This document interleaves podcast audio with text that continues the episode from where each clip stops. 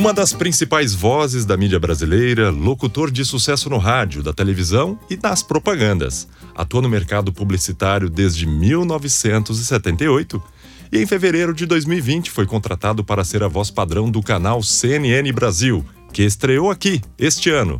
Ele é natural de Poços de Caldas, em Minas Gerais, nascido em treze de fevereiro de mil novecentos e sessenta e começou a trabalhar na Rádio Difusora de Poços aos catorze anos.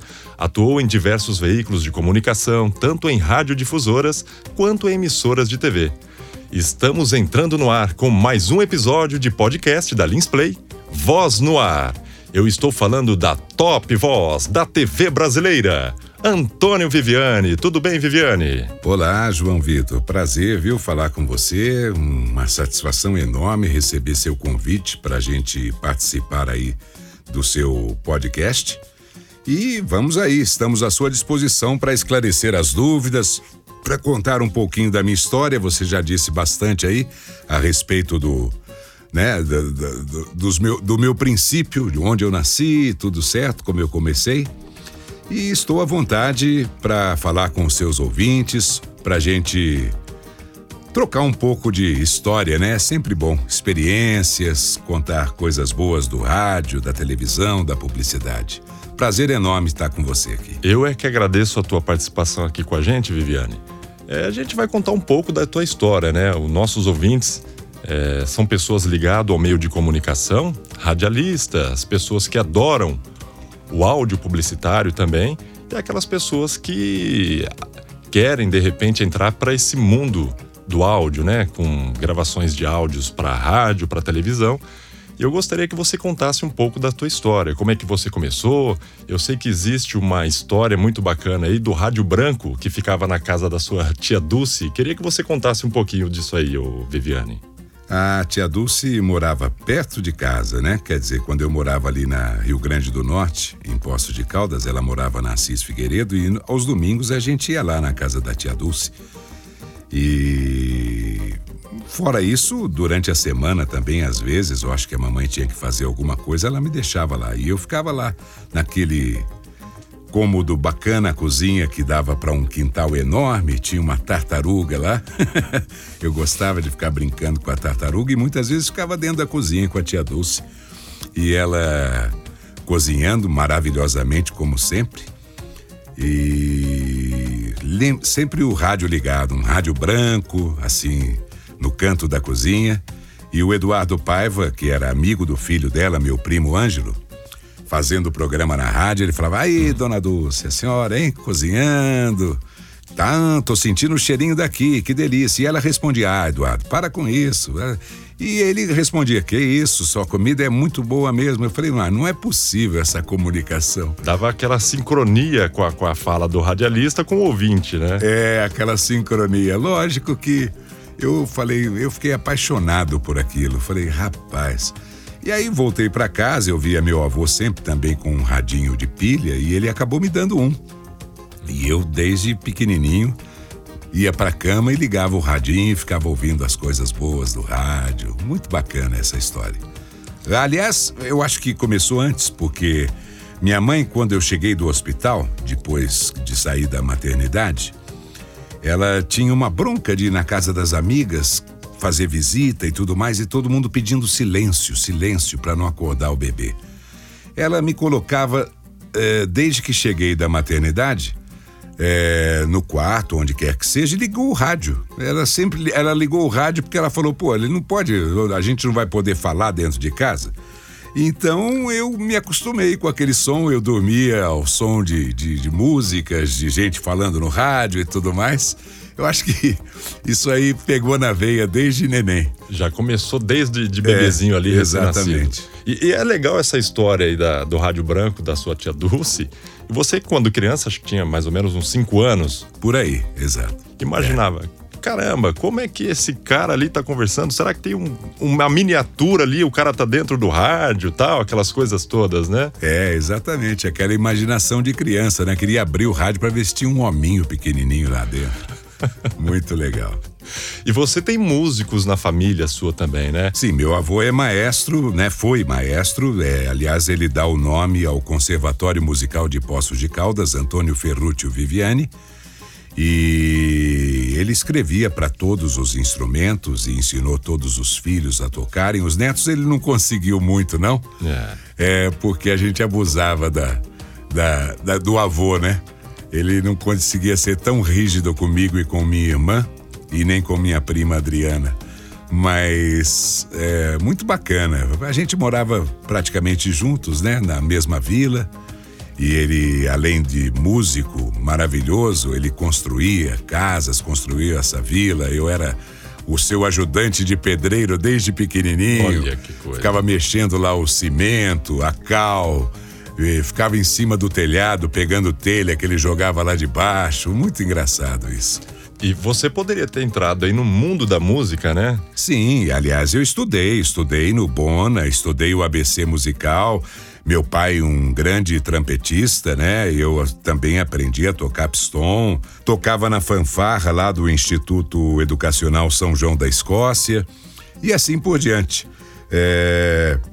Mas acabei descobrindo aos catorze anos essa paixão pelo microfone lá no próprio São João da Escócia e acabei deixando a música de lado. Trouxe a música na minha forma de falar, de interpretar, de saber que é, para você falar você tem que levar toda a emoção, porque as cordas vocais também são um instrumento musical.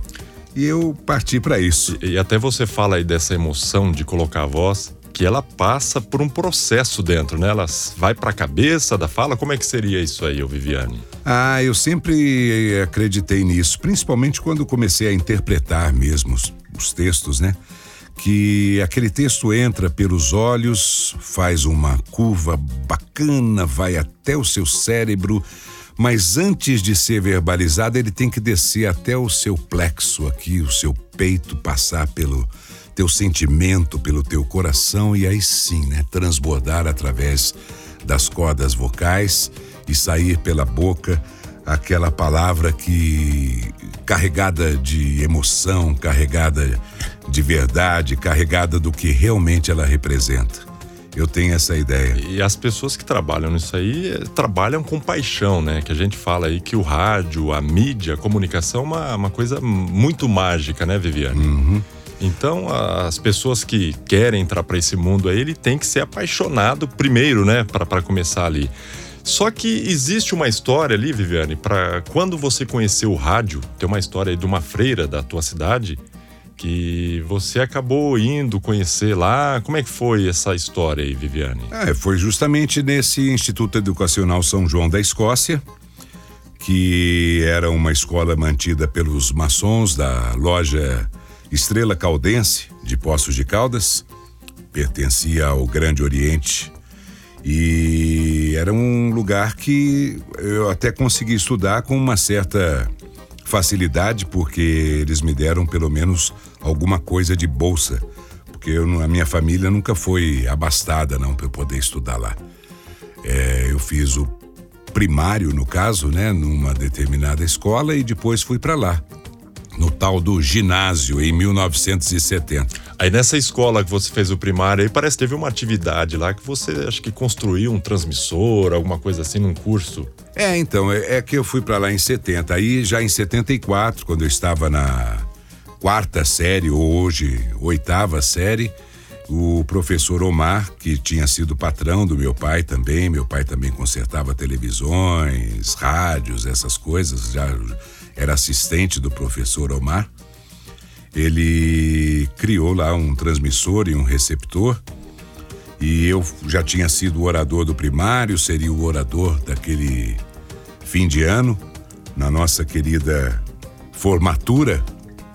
E aí é, eu fui escolhido para ficar dentro do barracão, ao lado da quadra de esportes, onde a gente fazia educação física, e os alunos todos foram lá para fora. E eu tinha a incumbência de ligar o microfone, falar e todos ouvirem lá, para testar aquilo que foi desenvolvido pelos alunos. Ele fez um transmissor e um receptor. E deu certo, eu falei e ouvi a gritaria lá fora dos colegas, foi bem bacana. Foi bem legal. Aí você ouviu a tua voz e falou, nossa, que máximo isso, tá? Na, na realidade, não ouvi, né? Assim, era, eu ouvi, pô, não tinha nem fone de ouvido, nada. Eu só senti a reação do público. E falei, nossa, que coisa maravilhosa que é isso, quero fazer rádio. Cheguei em casa, perguntei ao meu pai como é que era esse negócio de rádio, ele falou alguns nomes, que ele não tinha amizade assim, mas falou alguns nomes da Rádio Difusora. Eu fui lá, e com catorze anos, né, os, as pessoas olhavam para mim, ah, tem uma freira aí que faz um programa aos sábados, está sempre precisando de gente para ler os textos no programa dela. Naquela mesma noite eu fui até a faculdade, onde ela lecionava, e conversei com ela. E no próximo sábado estava eu lá na difusora lendo os textos, assim que eu lia, ela interpretava aquele texto que eu tinha acabado de ler, né, ela... Ela é, destrinchava segundo a ótica dela. E assim eu fiquei uns seis meses lendo no programa dela, até que o gerente da rádio me convidou para estrear na, na, na, na difusora, fazendo um programa aos catorze anos, no dia dezesseis de dezembro de mil novecentos e setenta e quatro. Foi assim. Aí trabalhando na difusora, tinha aquela liberdade e tal, e eu sei que tem uma participação ali, uma música, Noites que Não Voltam Mais. Exatamente, é, ah, e ali foi demais. Noites, eu quis caprichar tanto que saiu Noites que Não Voltam Mais. Foi espetacular aquilo. Aí o dono da rádio viu, oh, que isso aí, Viviane, mas... É, não, não, na realidade o dono da rádio veio pra mim quando eu fui falar pela primeira vez a palavra popurri. Popurri. Eu achava que era inglês, eu nunca tinha estudado francês na vida. E entrou, eu acho que foi Maria Bethânia, e eu falei Potpourri de Maria Bethânia. Essa foi a melhor de todas, foi no programa da tarde que aconteceu isso, foi muito legal. Aí, saindo da difusora, você foi para São Paulo ou trabalhou em alguma outra emissora? E como é que foi? Não, não, aí eu, eu fui, eu fui para a Rádio Cultura de Poços de Caldas. E aí lá não tinha vaga para locutor, e aí fui para mesa de som, aí começaram a surgir aqueles programas de finais de semana, onde eu podia fazer algumas participações, gravava uma parada musical e assim por diante. É... Depois eu ainda fui trabalhar na Alcoa, que antigamente chamava-se Alcominas, e voltava só nos fins de semana na rádio. E até que eu tive um acidente lá na Alcoa, perdi, perdi um pedacinho do dedo mindinho da mão direita. Falei, quer saber de uma coisa? Vou ficar só na rádio mesmo. Aí voltei pra rádio, aí dei sorte porque já tinha um horário pra fazer a locu- é, só locução mesmo durante a semana e foi bem legal. E lá fiquei até mil novecentos e setenta e oito. Eu acho que eu trabalhei até o dia quinze de fevereiro de setenta e oito ou um pouco mais... Porque no dia primeiro de fevereiro, primeiro de março de setenta e oito, eu cheguei em São Paulo. Aí em São Paulo eu fui procurar alguma coisa para fazer, lógico, de cara. Meu pai tinha falado, esquece esse negócio de rádio, mas eu já cheguei na pensão onde eu ia ficar. Fui na lista telefônica, até a letra R, já vi onde ficavam as rádios e comecei a visitar. Só que, na verdade, na verdade não tinha, parece que tinha um telefone lá, né, você olhando na lista... E queria ligar para a rádio, tinha um formato de ligar aí, o pulso, como é, é que é? É, não, o, o, o disco era, tinha cadeado, né? Aí tinha a gente aprendeu a... Só a, quem é das antigas é, que vai saber como é que funcionava ali. Começou a bater ali, no pulso para ligar batendo, e tudo até mais. Ligar. Mas eu ia mais presencialmente mesmo, eu ia correr atrás para peguei endereço, essas coisas e Pegava fui. Pegava o endereço e ia bater é. na porta lá direto. E acabei encontrando o Wellington de Oliveira um dia que eu fui até... a próximo ali a, a Rede Globo, na Praça Marechal, porque a Rádio Excelsior era ali, na Rua das Palmeiras, bem próximo também. E o Wellington me falou, olha, puxa vida, bacana, você é de Muzambinho, eu falei pra ele, ele falou, eu sou de Poços e tal. E ele me deu o nome do Luiz Fernando Malioca e eu fui parar lá no Sumaré, tentando alguma coisa na Rádio Difusora de São Paulo, que era a minha rádio de preferência, né? Rádio jovem, eu tinha dezoito anos. Mas não tinha vaga na difusora. Aí o Luiz me levou até a sala em frente do Luiz Aguiar e ele me é, recebeu junto com o diretor de jornalismo daquela época, Humberto Mesquita, E aí eu desci até o primeiro andar, se não me engano, fiz o teste com o Valtinho, subi, eles ouviram e falaram, ah, você pode, você tem carteira de trabalho? Eu já tirei a carteira. Ele falou, não, não é aqui não, é lá na sete de abril. Você já antecipou ali, opa, já vamos começar agora. Aí eu falei, então tá bom. E comecei, é, e comecei no dia quinze de março de setenta e oito, comecei. É, na Rádio Tupi, fazendo o grande jornal Falado Tupi, junto com o Casale, com o Leon, com o Antônio Leite. Éramos quatro Antônios ali. Muito legal. E aí, eu ouvindo alguma coisa ali, é, dentro do, do cenário do rádio existe, né, aqueles nomes artísticos do locutor. E tinham vários locutores que chegavam com aqueles nomes deles lá, meio que esquisito. E tem uma história aí, eu não me lembro quem, que falava, não, vamos, vamos inventar um novo nome pra você. Ah, isso aí, é, aí passou um tempo, eu fiquei na difusora, na, na Tupi, depois eu fui pra difusora, consegui me estabelecer lá, e quando eu tava na difusora, a rádio era um sucesso, né?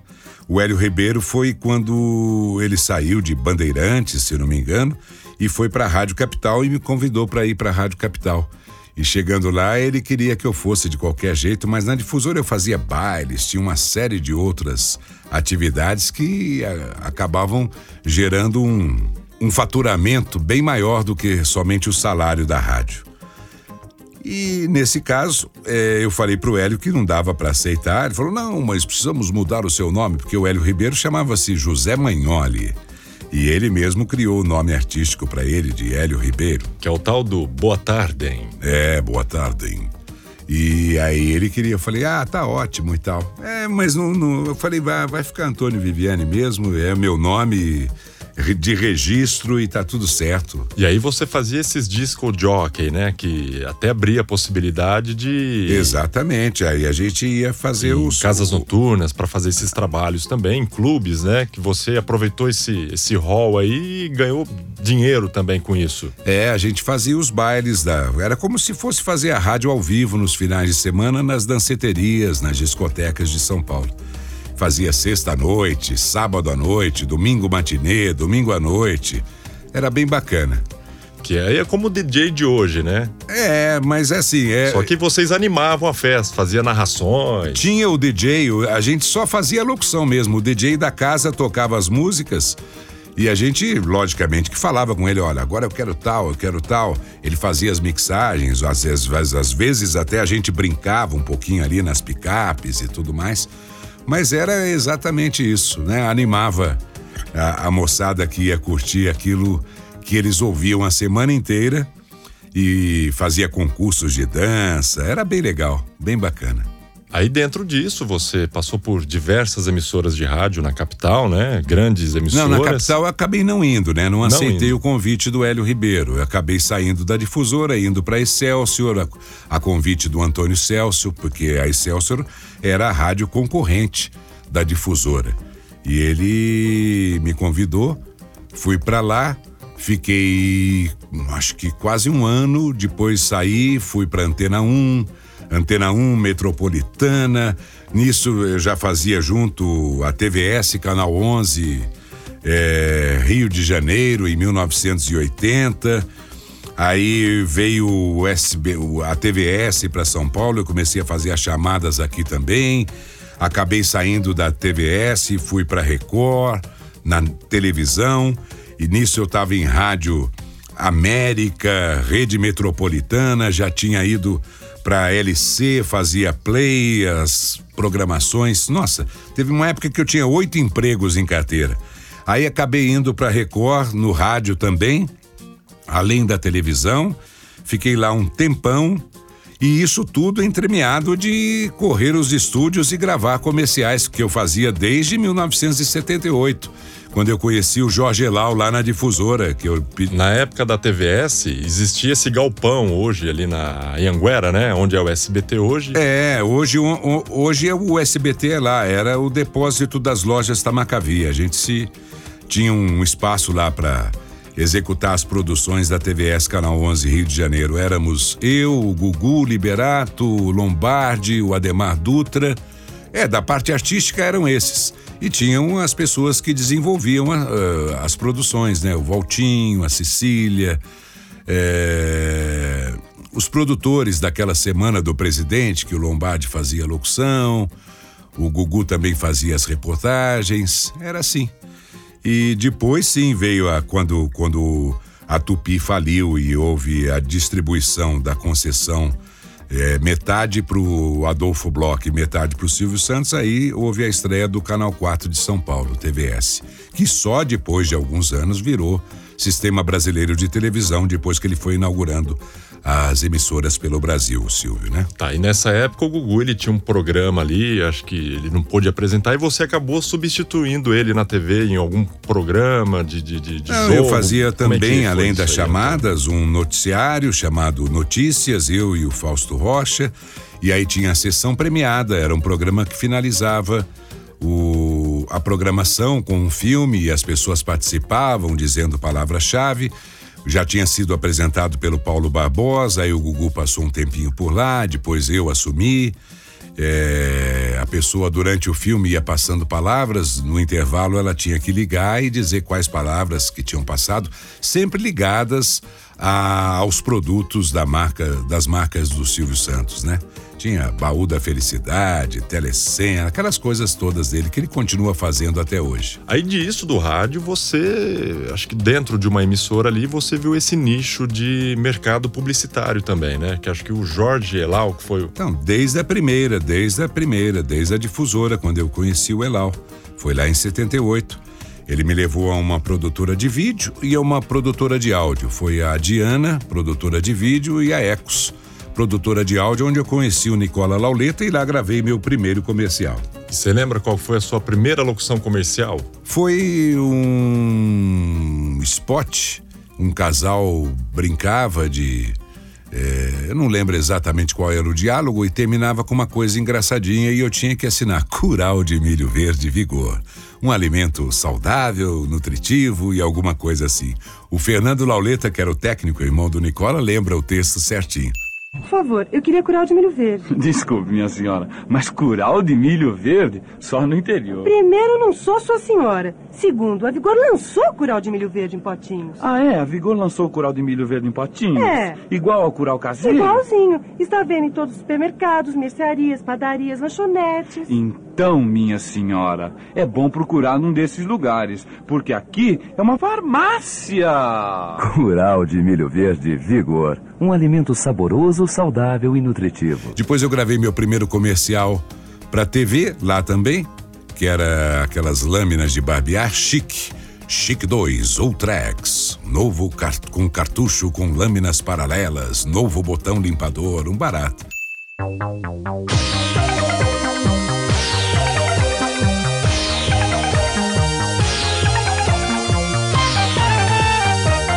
Novo Chique dois Ultrax, o cartucho de lâminas paralelas com botão limpador que expele os resíduos de barba e sabão. Maior durabilidade e economia, serve em qualquer aparelho fixo ou de ação móvel. Chique dois Ultrax. E assim por diante, aí fui começando a gravar publicidade uma atrás da outra.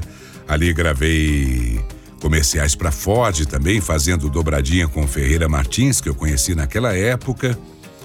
E é meu amigão até hoje.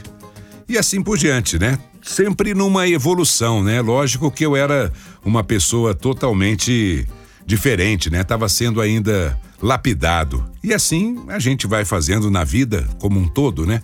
Lapidando, não só lapidando é, nossa é, profissão, a nossa, a nossa virtuose, as nossas virtudes, como também dentro do espírito de cada um, né?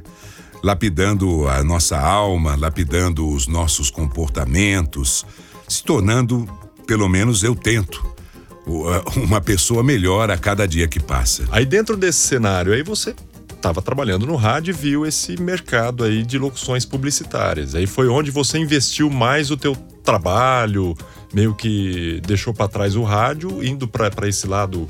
De campanhas é, nunca deixei o rádio, nunca, nunca deixei o rádio, não, nunca deixei. É, teve uma época que realmente aí já não tinha mais é, condições, porque eu tinha assumido muitos compromissos, acabei indo para a T V Bandeirantes, fazia programa de manhã lá, o Dia a Dia, na T V Bandeirantes. É, e acabei deixando o rádio porque a publicidade é, estava a todo vapor naquela época. mil e novecentos já, isso mil e novecentos, final da década de oitenta, oitenta e nove, noventa. E aí eu deixei o rádio porque também não, não encontrei mais é, é, absolutamente nada que me identificasse. Né? Mas passei por muitos lugares bacanas e sou um apaixonado pelo rádio, adoro o rádio até hoje, não tem jeito. E aí, dentro desse mercado publicitário, já teve algumas vezes assim de você ter que gravar várias vezes aquele texto porque não, não chegava naquele padrão que o cliente queria, ou até a própria direção ali do estúdio?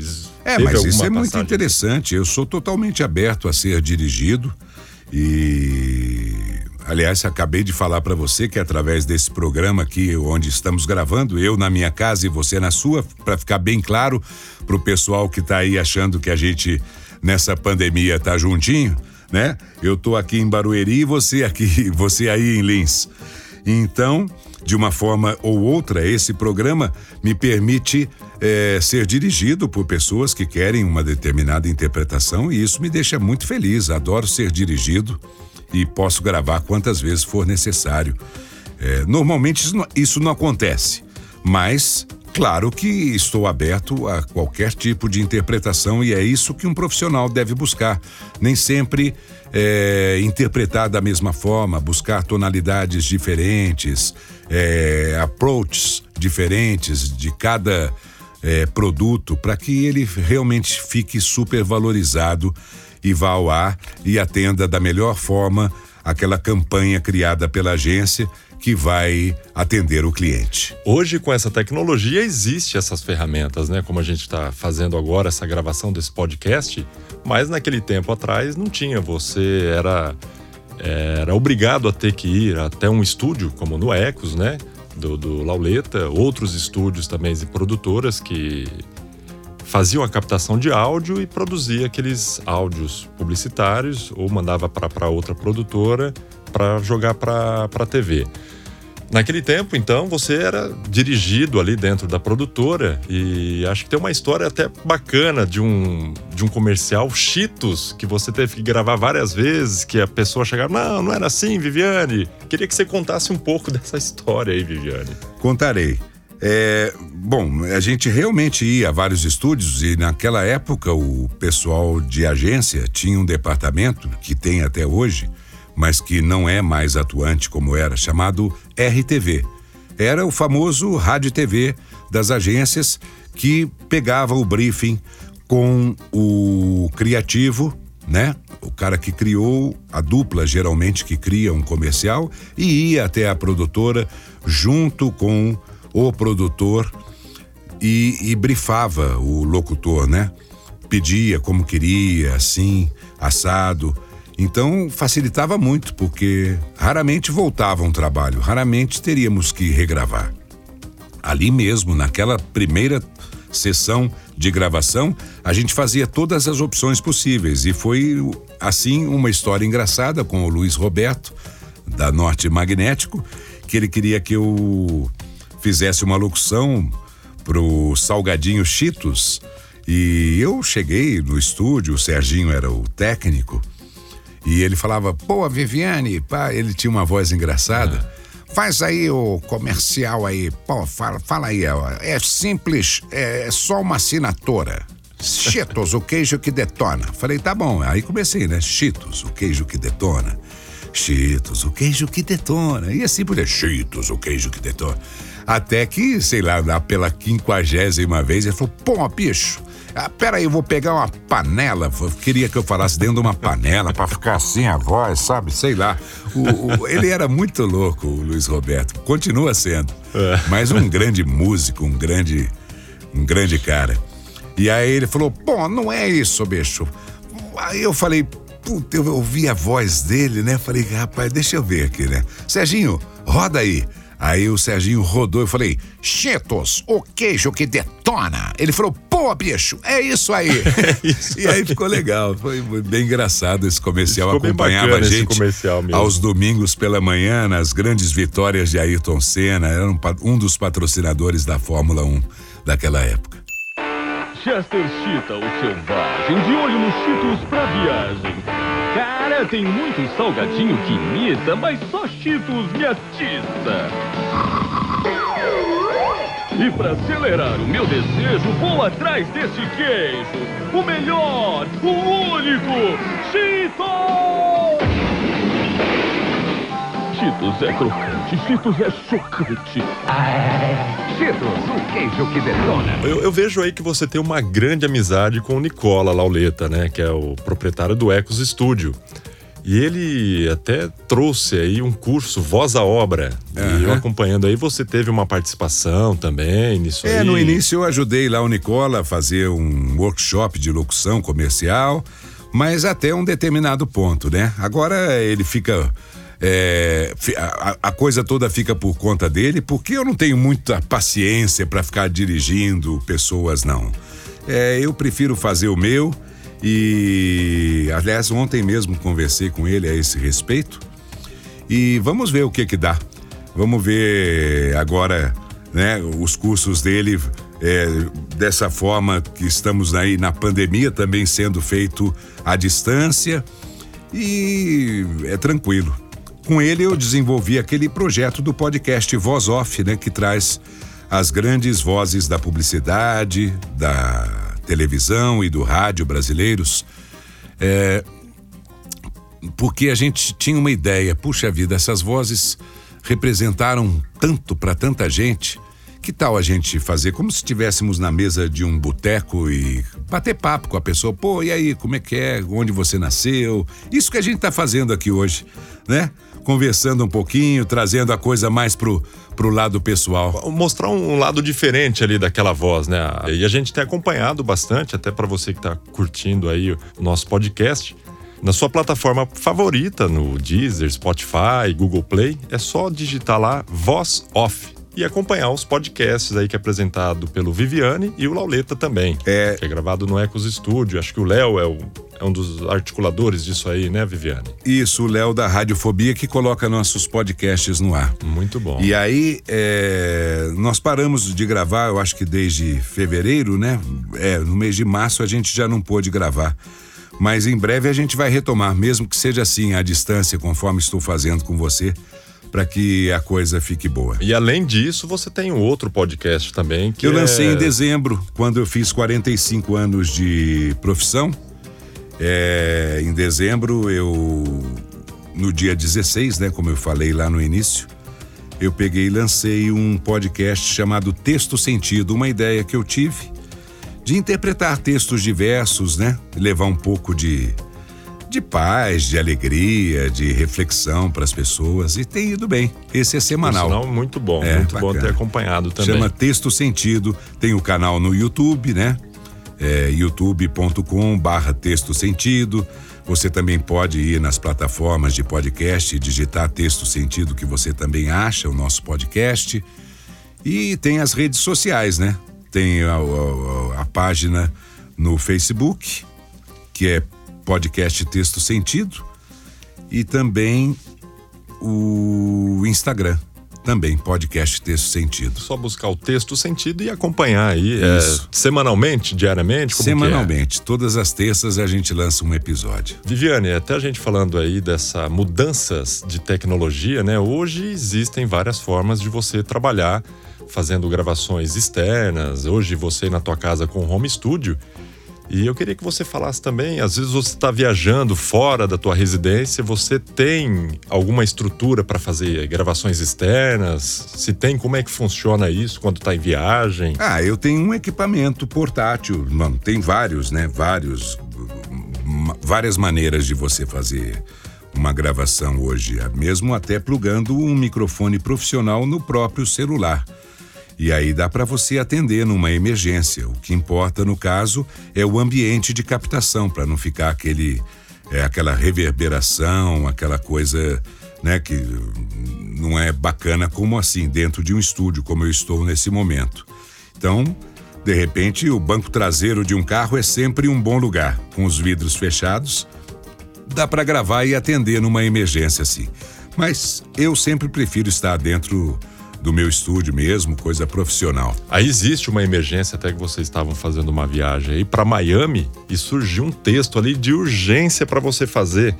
E tava uma galera dentro de um, uma perua, né? Que o Exatamente. Pessoal, como é que foi essa história aí, Viviane? O Fernando Lauletta, sim, ele tava com o equipamento, eu tava no banco da frente, me virei para trás, ele botou para gravar e acabamos atendendo. Na época eu fazia um varejo, né, pro... para aquela rede de supermercados barateiro e tinha que ser uma urgência, tinha surgido as claquetes e tal, acabou dando tudo certo, até em movimento o carro, né, numa, num movimento bem lento, porque estava um tráfego danado para chegar no aeroporto. Aí chegamos no aeroporto, conseguimos uma rede Wi-Fi lá e enviamos o arquivo no último momento, quase perdi o voo de volta. Foi bem bacana aquela história. Nos quarenta e cinco viu? Do segundo ali, conseguiu atender o teu cliente. Exatamente. É, o Viviane também é voz padrão da C N N Brasil, onde foi voz padrão também do C Q C, né? Que fazia aquelas locuções dentro do programa. É a hora do... Top cinco da T V brasileira. Eu, Viviane, queria que você falasse um pouco sobre a ser voz padrão de uma emissora de T V e se ela atrapalha também dentro do mercado publicitário, tendo em vista de você sendo uma voz padrão de um canal de televisão, se ele influencia positivamente ou negativamente para fazer campanhas publicitárias, por, pela voz estar ligada àquele canal ou produto. É, eu, como te disse, desde mil novecentos e oitenta, eu sou voz padrão. É, comecei com a T V S Canal onze Rio de Janeiro, depois, né, a T V S Canal quatro de São Paulo. É, passei também por emissoras, onde fui voz padrão de emissoras de rádio. É, na E S P N fiquei, fiquei durante quinze anos e nada disso atrapalhou a minha vida dentro do mercado publicitário. Depois da E S P N passei pela Fox, Fox, os canais Fox Premium, e atualmente estou lá na C N N. E não acredito que isso venha é, prejudicar de alguma forma, nem ajudar. É um trabalho diferenciado do outro. E é muito legal estar numa emissora, ser reconhecido profissionalmente. Foi bem bacana. É, nessa altura da, do meu, da minha vida profissional, poder ser reconhecido e ser contratado por, pelo canal de notícias mais importante do mundo. Prazerzão estar então... tá lá com eles. E todas as vozes ali da, da T V C N N é, são as suas que você faz? É, de qualquer forma, tem chamadas que ali, são, né, um pouco mais, mais é, suaves, tem outras mais, é, não digo agressivas, mas mais contundentes e assim por diante. A voz da chamada sempre é, é, é comigo. Esta é a C N N, a maior do mundo, agora no Brasil. Vamos ouvir também a voz do Viviane no comercial do McDonald's. Marcão, se liga, fala pra ele como você fala na rádio. Todo dia no McDonald's, você escolhe dois clássicos diferentes por apenas quatorze reais e noventa centavos. Quantos? Dois clássicos diferentes por apenas quatorze reais e noventa centavos. Marcão, quebra essa aí, vai. Nunca te pedi nada. É... Marcão, ele nunca te pediu nada. Agora, escolha dois clássicos que quiser por apenas quatorze reais e noventa centavos. É o Mac, do lado de quem ama muito pagar pouco. Macão, é nóis. Muito bem, Viviane. Quero agradecer a sua participação aqui no nosso canal de podcast. Quando entramos em contato para convidá-la a participar, de imediato você aceitou. Então, fico muito feliz pela sua humildade, a sua sinceridade e a sua participação do nosso canal. Eu queria que você deixasse um recado para quem é amante da comunicação, gosta de trabalhar com a voz ou é do rádio. É uma dica, uma orientação, o que, que essa, esse locutor de, de, de peças publicitárias, para que ele alcance é, grandes trabalhos. Deixar alguma dica para esse pessoal aí, Viviane. É sempre correr em busca da excelência. É o que eu falei já durante, sabe, correr no dia a dia para ser, no dia seguinte, cada vez melhor. Correr atrás da excelência. E isso é, vai muito do, do espírito de cada um, de realmente se dedicar àquilo com muito amor a cada profissão, seja ela qual for. A partir do momento que você ama o que você faz, você curte trabalhar, né? Você, o seu trabalho vira um prazer na vida. E isso é muito importante em qualquer área. Então, buscar a excelência é sempre o que devemos fazer, né? Ser cada dia melhor naquilo que fazemos, em todos os sentidos. Bem, eu gostaria de deixar aqui também as minhas redes sociais, não só as do podcast, para quem quiser acompanhar mais do meu trabalho. É, a página do Facebook é Antônio Viviane Locutor, e também o meu Instagram, que é antônio ponto viviane. E esse Viviane é sempre com i no final, porque senão não dá certo. Tá bem, João Vitor? Muito bom, Viviane. Perfeito. Muito obrigado pela sua participação aqui no nosso canal de podcast Voz no Ar. Que isso, João Vitor. Foi um prazer enorme atender a Play B e o seu podcast. É, dizer pro pessoal que acompanha a rádio ou televisão que minha voz continua aí por vários comerciais. E prazerzaço enorme participar com você aqui, o seu convite na Play B, e muito legal nosso papo. Eu que agradeço. Fique à vontade. Numa próxima conversamos um pouco mais. Um grande abraço. Obrigado, Viviane. Obrigado a você que está acompanhando o nosso podcast também. Basta dar o seu clique aí e acompanhar o nosso podcast na sua plataforma de áudio favorita, e estaremos de volta com um novo episódio na próxima semana. Grande abraço!